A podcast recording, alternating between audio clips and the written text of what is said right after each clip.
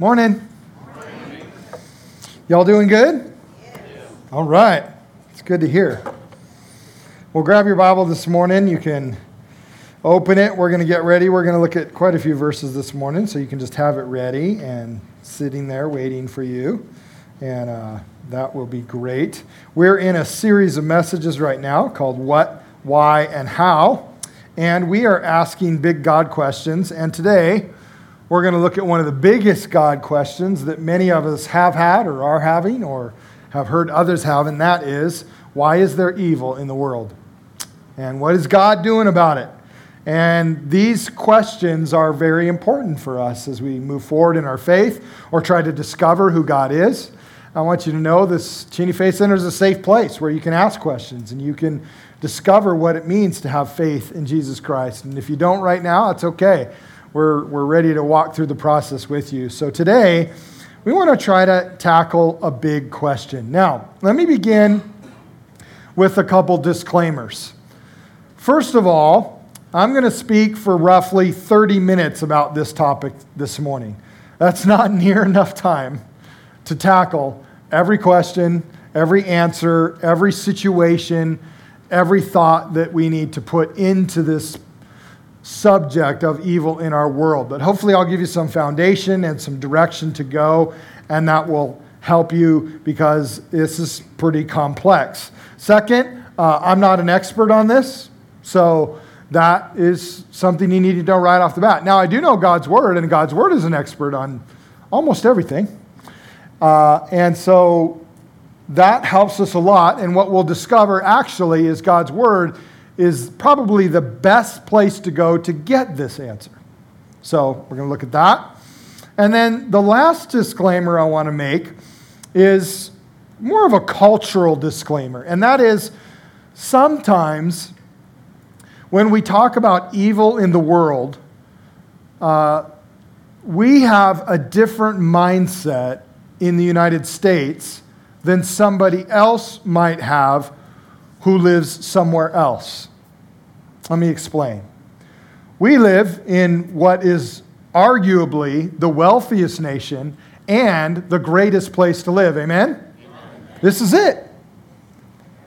That gives us a certain framework, a, a thinking process, how we start arguments and ask questions and relate to the world. We relate to the world from this bubble.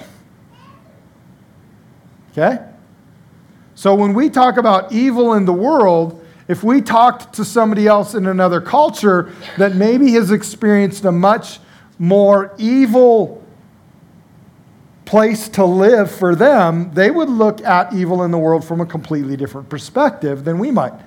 So we're going to try to figure that out along the way too, because it's, it's helpful to know where you're coming from.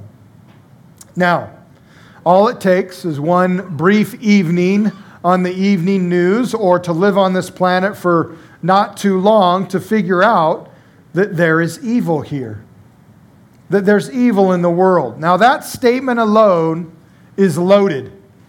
Just to say the statement or make a statement, there's evil in the world, that's a loaded statement because it spurns tons of questions. Questions like, how do you know something is evil? Who decides what is evil? How should we act towards evil? Does God see evil? Is he going to do anything about evil? Is there something or someone behind all this evil? How do we treat people that are evil to us? What should we do as mankind to stop evil? We ask other questions like why do good people have bad things happen to them? Right? That's a tough one. Well, the answer is because there's evil in the world. Just like there are good things that happen to bad people. I hate that one more. Like, I hate that the drug dealer is the guy living in the biggest house and has the best car. That's just not right. Sometimes an evolutionist or an atheist will say there is no God. And if that's true, then who decides what is evil at all? So we have lots of questions. In fact, we could probably spend the next 30 minutes just asking questions and never get anywhere. but I'm going to attempt to just talk about some things related to evil this morning. Now, as we begin, there are some very complex things about evil. I mean, it, it's the whole notion of the idea is complex. But let me put a little bit of feet to it as we, or a definition to it as we start. First of all, there's kind of the metaphysical side of evil, which is what's the source of evil? Where does the source of evil come from? How did it get here? What's it doing here? Is anything going to make it end? All of those things. That's the metaphysical side of evil. We'll talk about that because the Bible has a definite answer for that. Then the second thing is really where most of our questions lie, and that's the moral side. The moral questions and answers about why evil is in our world. And that one is much more complex and has tons of stuff working all throughout that question as we talk about the moral side of evil. Okay? As we begin, I'd like to show you a statement that is made by atheists or by cynics that is their answer to evil in the world. It goes like this There is evil in the world. If there was a God, he would do something about it. Nothing has been done about evil, therefore, there is no God. That's a statement that a cynic or an atheist would make about evil. Now, let me ask you a question. Is that statement about evil or is that statement about God? That statement's about God. We didn't answer any of our questions about evil in that statement. But we, they like to think they're answering statements about evil, but it's not. That statement is actually, I don't like God because he doesn't do what I want, when I want, how I want. That's what that statement is, okay? And it didn't really answer any of the questions that we mentioned above. But it helps us with a framework as we also try to, to make a framework of some biblical statements about evil as well. This statement is a little bit illogical in its, in its base thinking. For instance, let me plug this logic into a couple scenarios. Let me start with the first one. Um, I was thinking about this one for some of you that are Seahawks fans and just thinking about you today. So let's, let's plug this scenario into it. One, my team keeps losing.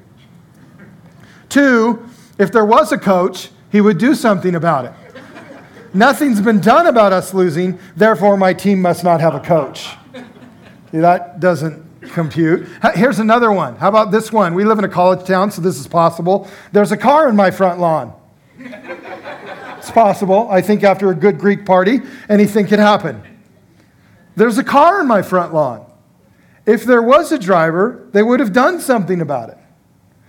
Nothing has been done about it, therefore, a driver must not exist.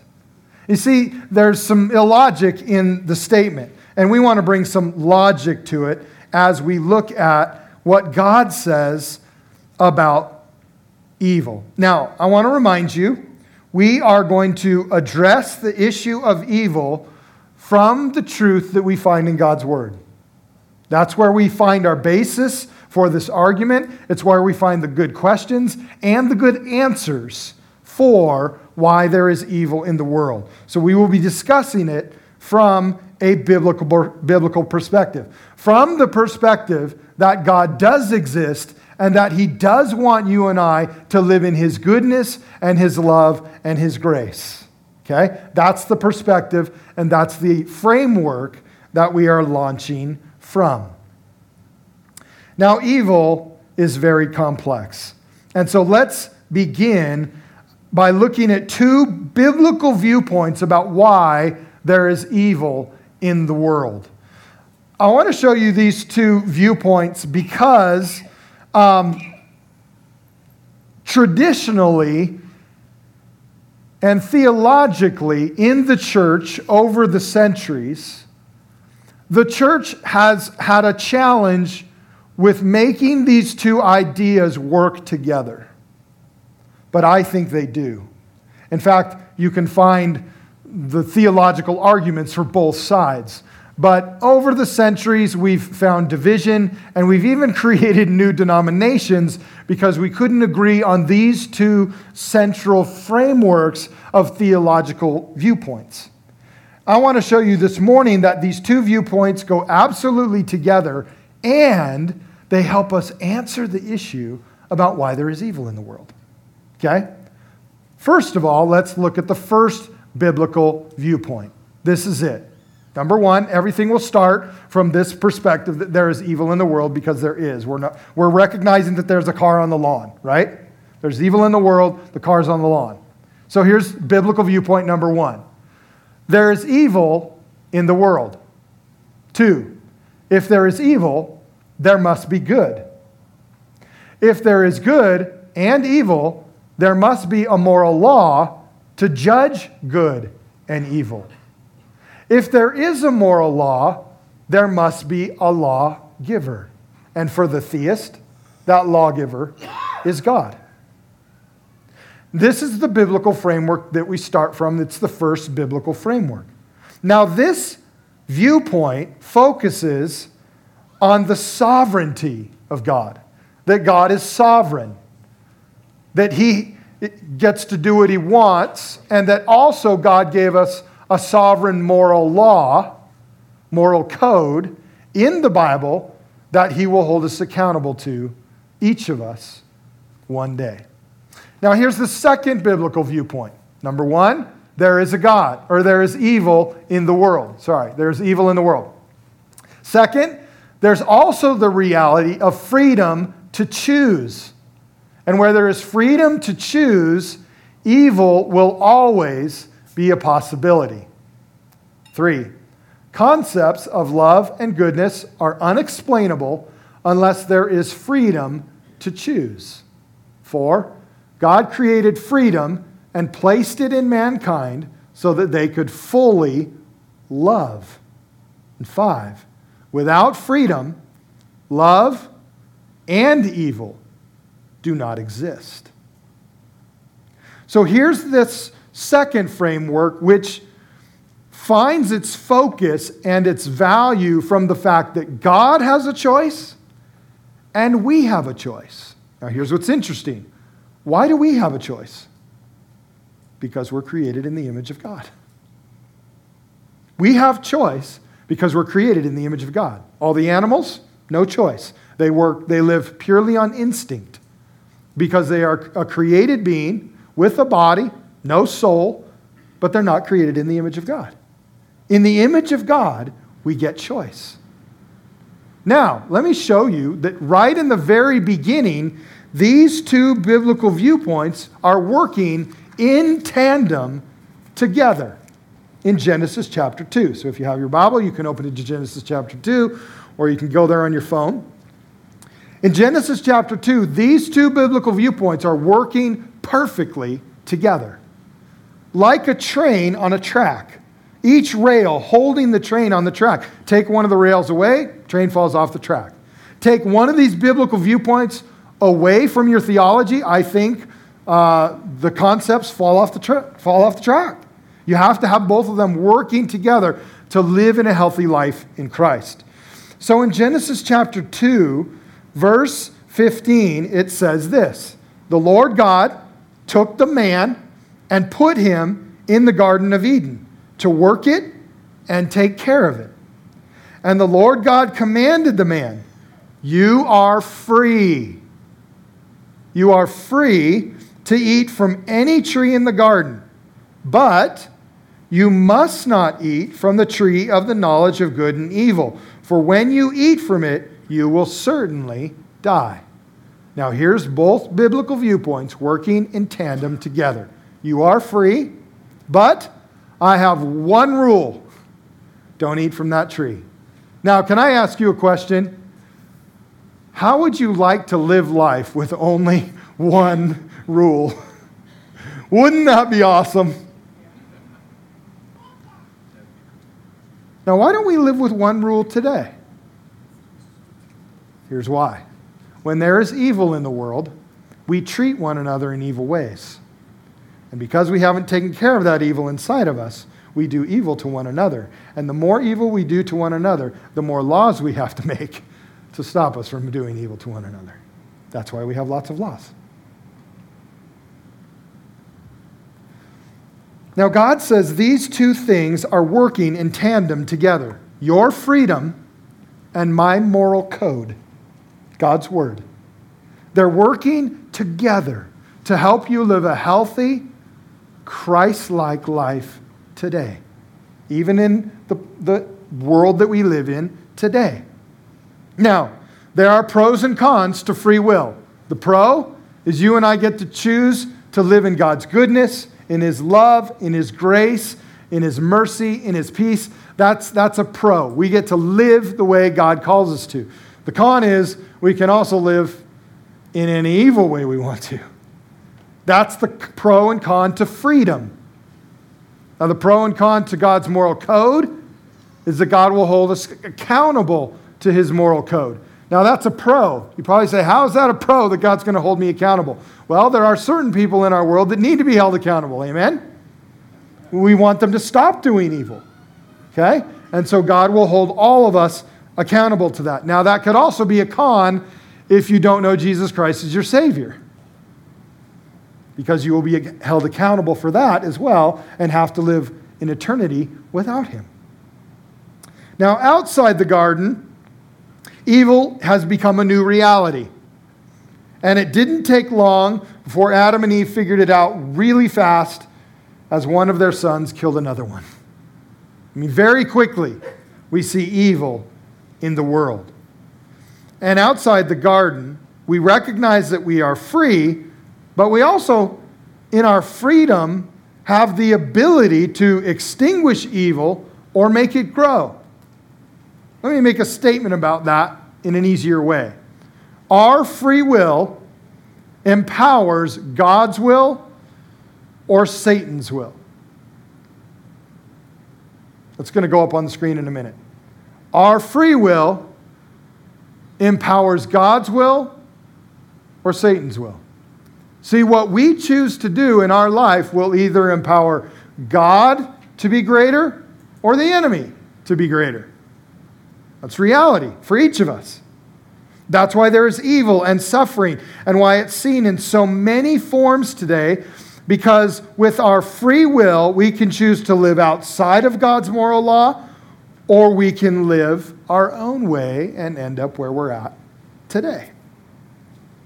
Now, let me ask a couple questions in regards to our free will. Is it God's fault if we freely choose to live outside of his moral law? No, because he's given us the choice. He's letting us have that choice.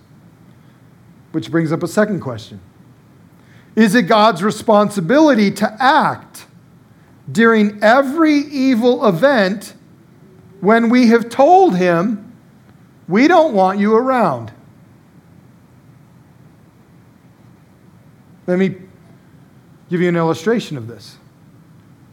After 9 11, Mrs. Graham, Billy Graham's wife, was interviewed on TV, and the question that was proposed to her was this Why didn't God protect us from this evil thing?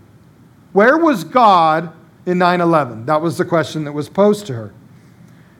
And this was her answer Do you mean the God that we've kicked out of our schools,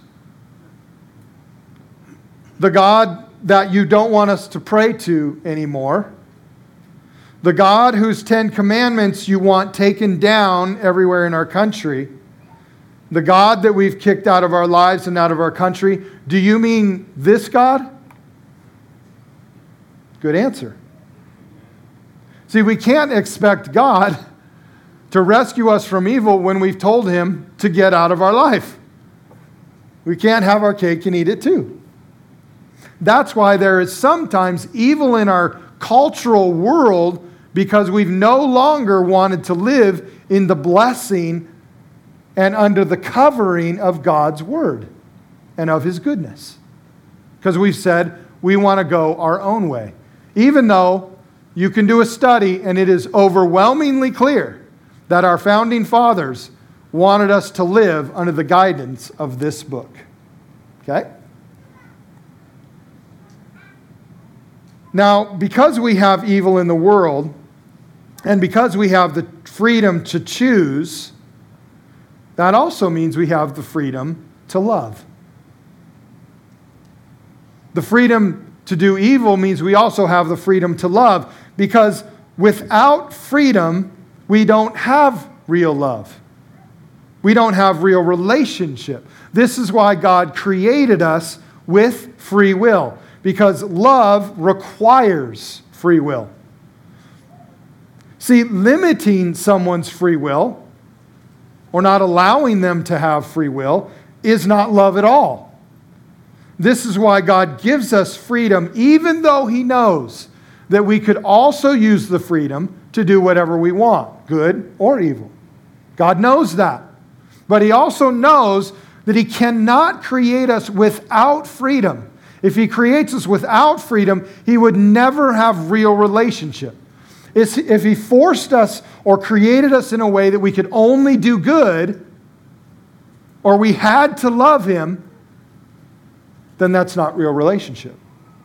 So he had to create us with freedom. So God lets us go.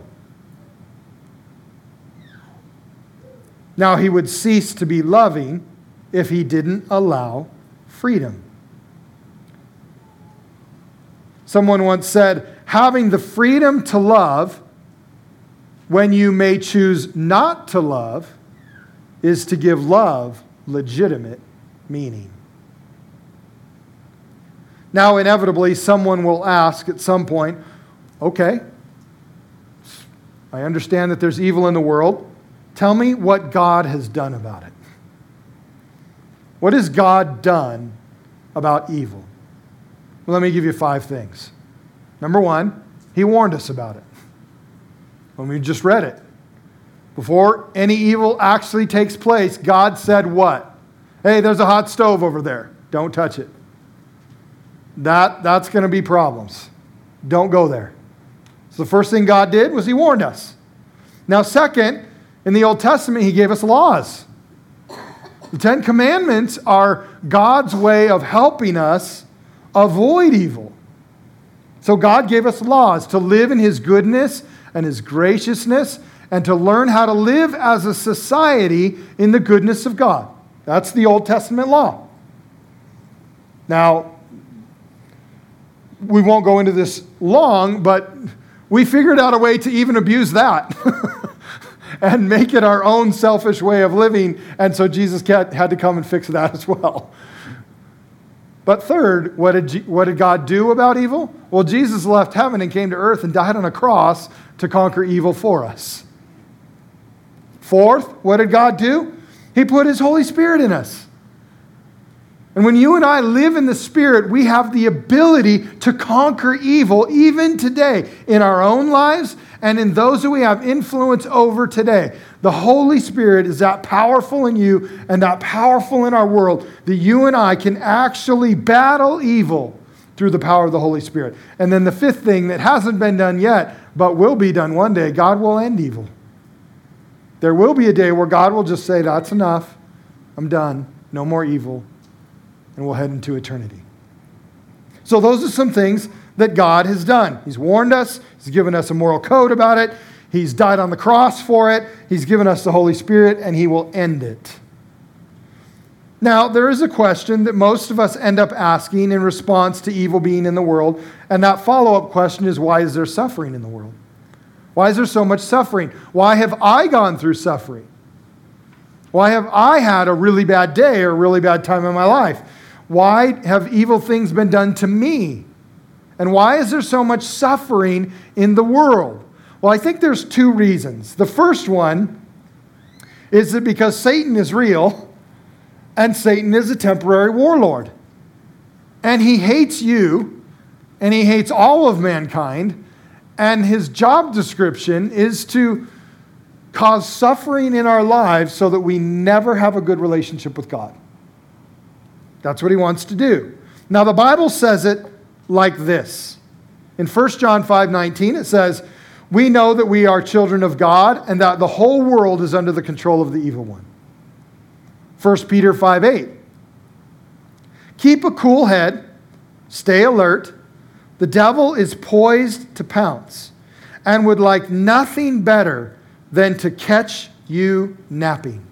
Now, let me stop right here because I think this verse requires a little bit of biblical clarification. I, I, don't want you to hear in this verse that God is saying that you can't take a nap. I want to make this overwhelmingly clear because naps are very godly. They're good for your soul, they're good for your mind, they're good for your physical body, they help you study better. Naps are proven to be one of the best things in the world. Uh, in fact, I still wish that we could bring back naps for adults. Remember when you were in preschool and you got to take a nap when you were in preschool? Like, why don't we get scheduled nap time at work? Uh, amen? Right? Amen. Let's, let's start something here. What if we could start a workplace where you get paid nap time. PNT. Paid nap time. You could accrue it every pay period. I don't know. We could figure this out. Paid nap time. Keep your guard up. You're not the only ones plunged into these hard times. It's the same with Christians all over the world. So keep a firm grip on the faith. The suffering won't last forever. It won't be long before this generous God, who has great plans for us in Christ, eternal and glorious plans they are, will have you put together and on your feet for good. He gets the last word. Yes, he does. Now, let me point something out here. The word suffering is in this verse. But it doesn't say that God will rescue, rescue you from it immediately. Did you notice that? In fact, that's true everywhere in the Bible. Nowhere in the Bible does it say that when you are suffering, God will rescue you immediately. Doesn't say that anywhere. In fact, most of the biblical characters that we really like, that we really enjoy, went through a ton of suffering. They were never rescued from their suffering. In fact, they found that in the middle of their suffering is where they went the deepest with God and where God revealed to them how He wanted to use them for the rest of their life in suffering. I mean, think about Joseph for a minute. Like, he's our, one of our greatest Old Testament heroes, and he spent the good portion of his adolescent years in his early 20s, mid 20s to late 20s in jail. Suffering. Now, later, he was the second most powerful man in the world. Did it work out? Worked out pretty good. His suffering worked out pretty good. And we have all kinds of heroes like that. Moses went through suffering, and Daniel had suffering, and Esther had suffering, and Deborah had suffering. I mean, all these people in the Bible, they all had suffering. By the way, you sit in this chair today, saved, eternally secure because of what? Suffering. The suffering of Jesus Christ on a cross. So let me ask you does suffering have good things connected to it? Absolutely. The last thing Jesus said in John 10:10 10, 10 was the thief comes only to steal and kill and destroy. I have come that they may have life and have it to the full. Now these verses clearly communicate something very interesting. That Satan has sort of a pseudo power in our world. Not total power, not complete power. There's other verses that say he's the prince of this world, not the king of this world, the prince of this world. Jesus is the king of the world. Satan is the prince of the world. That's why whenever you resist the devil, he must flee from you because he must listen to the king as well. He is subject to the king. Satan is like a kidnapper. He is surrounded by the police, so he knows that his end is near, but he will still hold a gun to your head as long as he possibly can to bring you suffering and torment. That's a good description of Satan today and why he perpetrates evil everywhere in mankind. Satan is behind the evil that we see. and is always trying to get us to do evil as well to one another, and so we personally are living in it. Satan loves to cause suffering in humanity because we are created in the image of God, because we are loved by God. And Satan hates the fact that we are loved by God and we're created in his image. So he causes suffering to make life hard. We're going to pray for you because we know life's hard right now.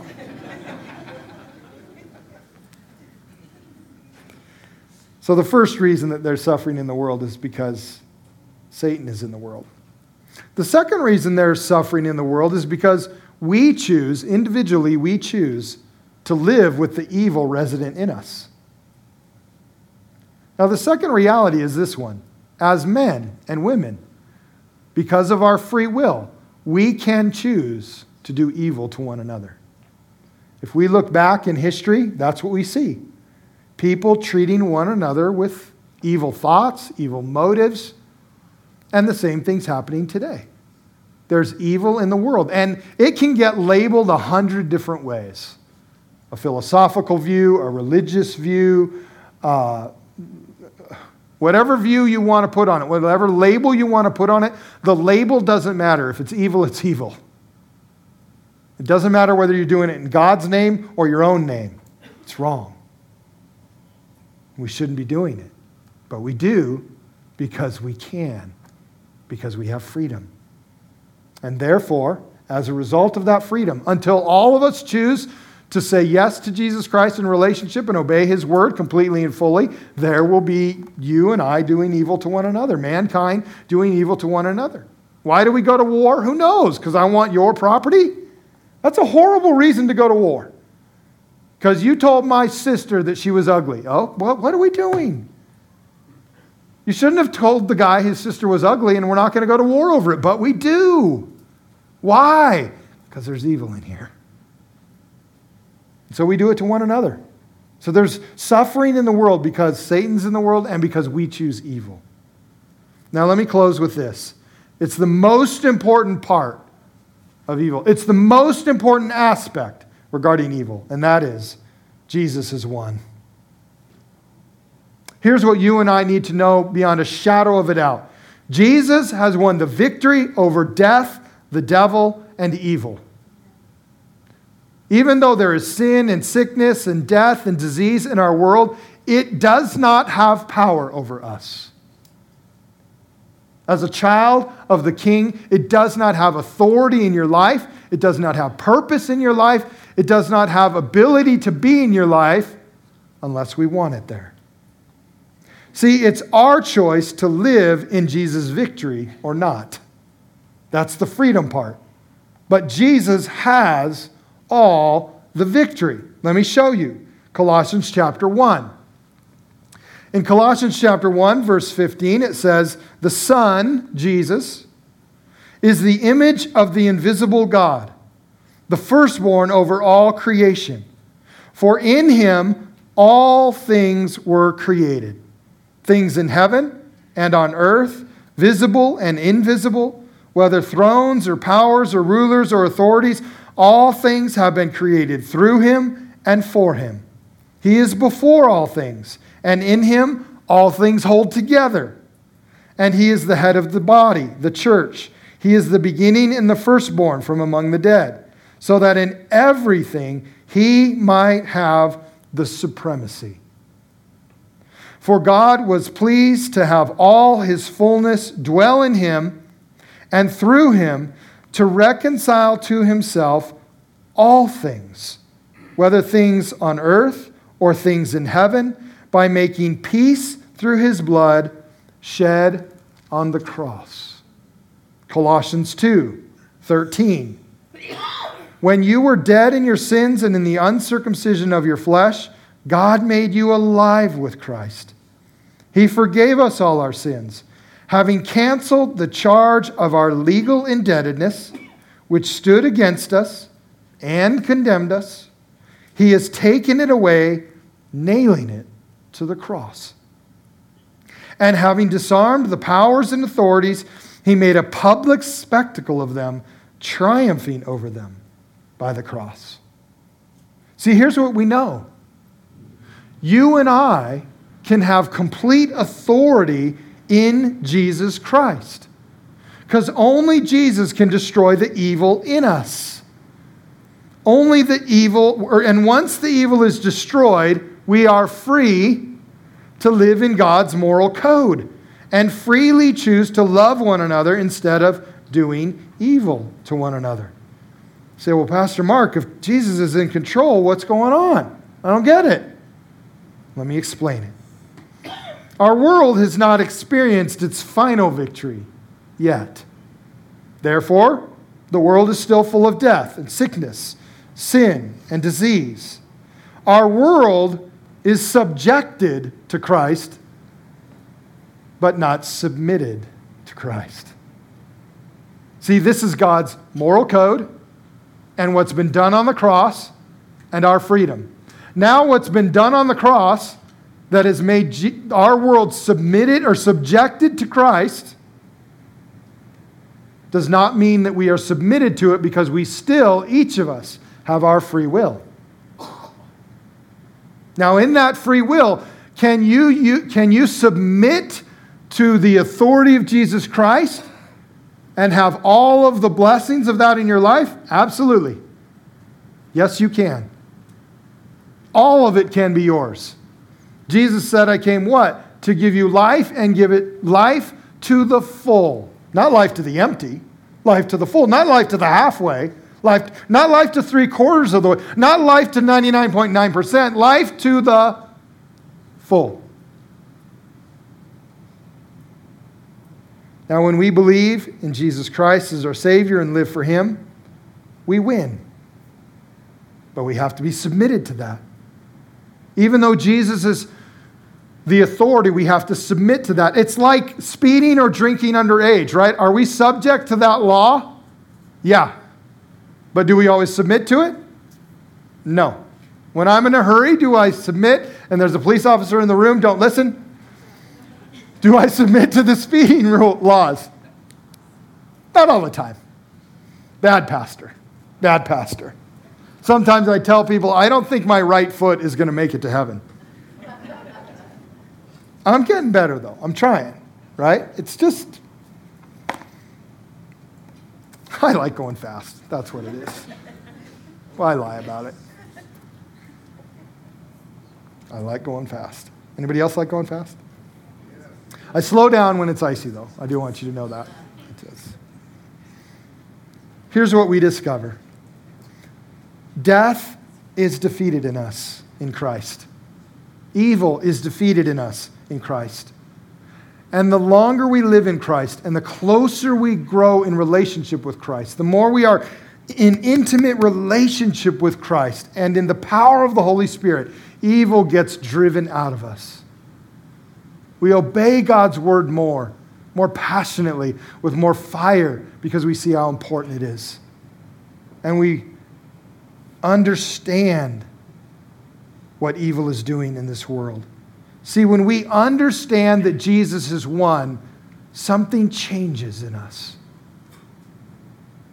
When we understand that Jesus is one, it helps us recognize evil and respond to evil in a whole new way.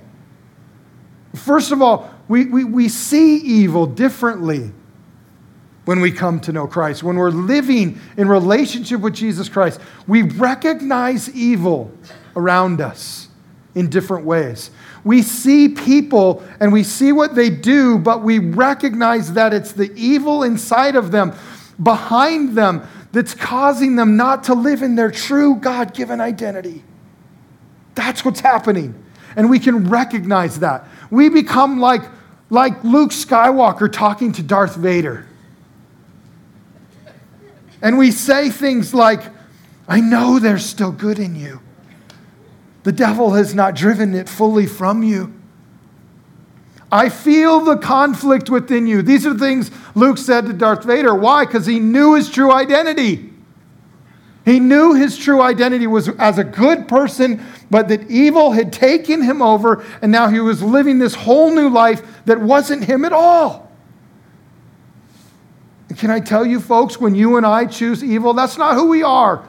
We need to live in the goodness of God and in the victory of Christ.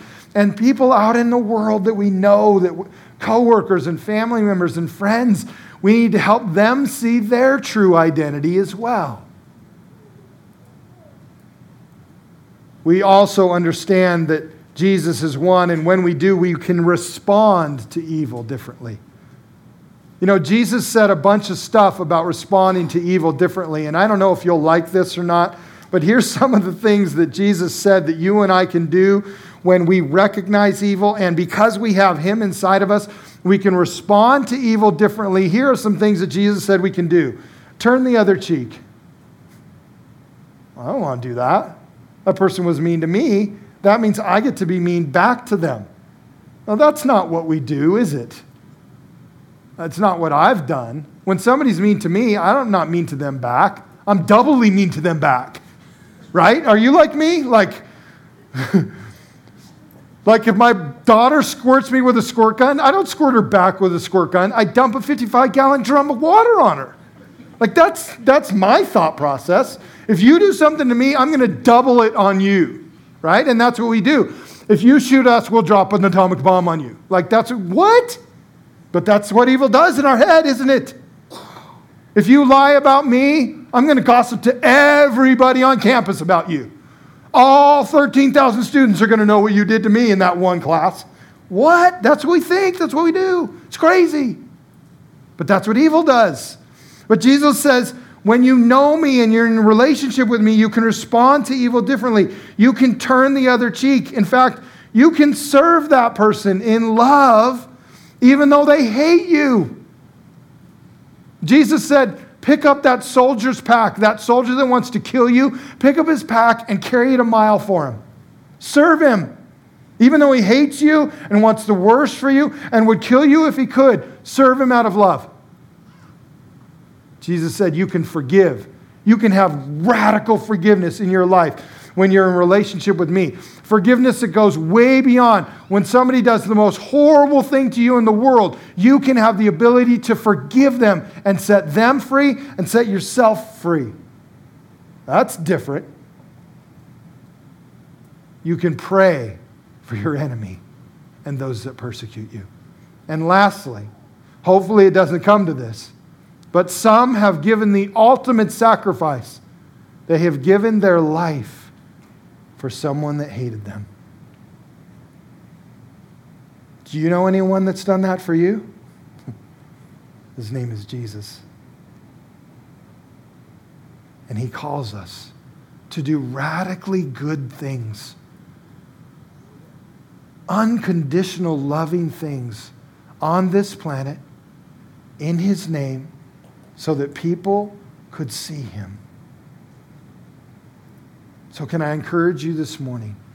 Be someone that lives in the victory of Christ. Freely choose, with the free will you have been given, to live a victorious life in Jesus and shine for Him in a lost and hurting world.